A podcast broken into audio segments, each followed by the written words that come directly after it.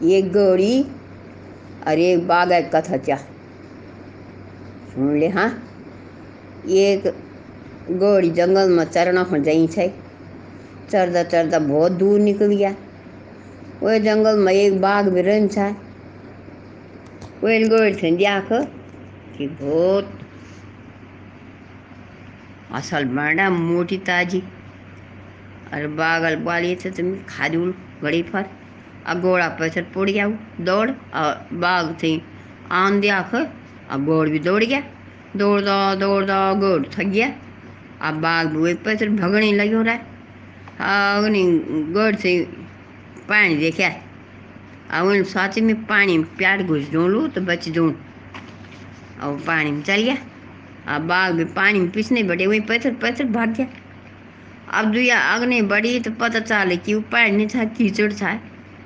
अब दुया धसण बैठ गई उन उन फसेण बैठ गई और जन निकलना कोशिश करी तनी उन जी और दुया एक समझ छाया अमन समझ लेकिन बाघ गाय तक नहीं पहुँचा।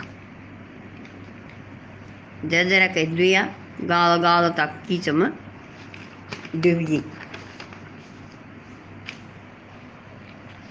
जब डूब गई तो गौड़ल बाघ अपन बोल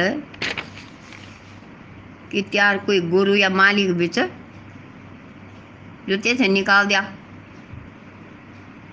तो बागल घुराट करी का बोल मैं तो जंगल राजा थू मी सभी मालिक थू मैं को हो सकत मालिक? प्यार से?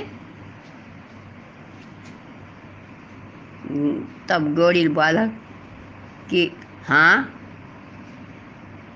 मैं मालिक छई से शाम को जब मैं थे नेपाल ना घरम तो ये ढूंढना खुन ज़रूर हाँ। अब मैं थे तो निकाली दिया। तब तक एक आदमी सच में वखम आ गया। और गोड़ से बाहर निकाल दिया। निकाल ही लिया। अब गोड़ल और मालिकल बाग थी, देख। हूँ तो दया तो आज, पर चाह मतलब जो भी बोन छा निकलना कोई थी, पर पर जान को खतरा छाई, और ऊन नहीं निकाल। कई पर निर्भर हूँ अच्छी बात लेकिन मी सब कुछ हूँ।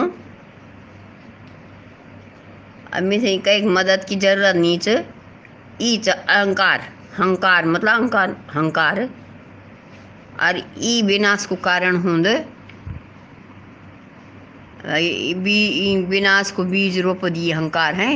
ईश्वर से बड़ कोई नहीं होंदो।